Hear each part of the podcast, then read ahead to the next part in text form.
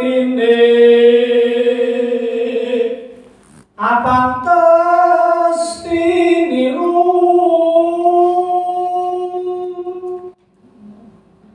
Nadyan metu saking wong sutra papegi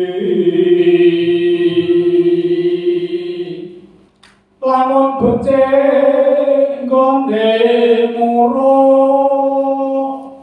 iku pantes sira anggo pitutur benar iku nasihat ajaran yang baik itu saya pikir apa dulu seharusnya kita teladani dan kita contoh Nadyan itu saking wong sudro topengki walaupun itu yang mengajarkan adalah orang yang sudro sempali. Ibaratnya orang anak kecil kalau dia mengajarkan kebaikan maka kebaikannya lah yang harus kita ambil.